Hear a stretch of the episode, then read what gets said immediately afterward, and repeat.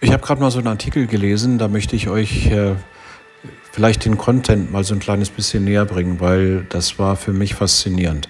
Es gibt äh, von der Harvard University eine der Studien, die überhaupt am längsten laufen über alle Zeiten. Ich glaube, seit 1938 wird das gemacht. Und es geht im Wesentlichen darum, äh, was ist eigentlich das Glück für Menschen? Äh, woran macht man das fest?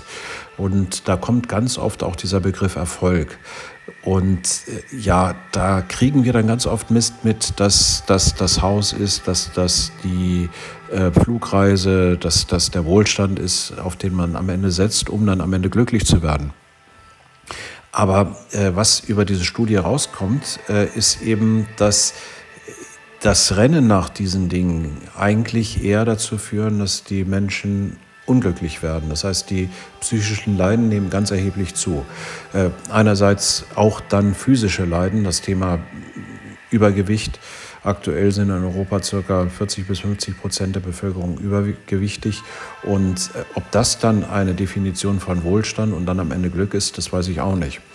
Aber es gibt dann doch so ein paar Themen, die ja doch etwas anders relevant sind. Und das hat eben diese Studie jetzt aktuell hervorgebracht. Ich habe vor einigen Zeiten schon mal äh, den Satz gemacht, wofür arbeiten wir eigentlich statt wogegen?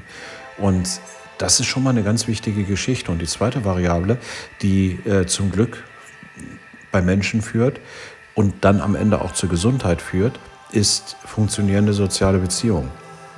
Und das war für mich schon erstaunlich. Ja klar, das stand auf meiner Liste auch so unter den Top Ten.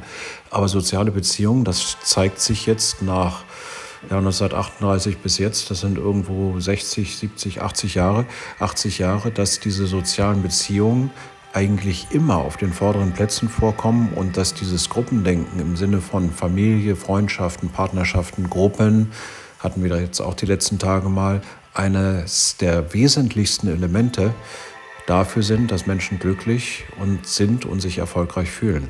Spannend, findet ihr nicht?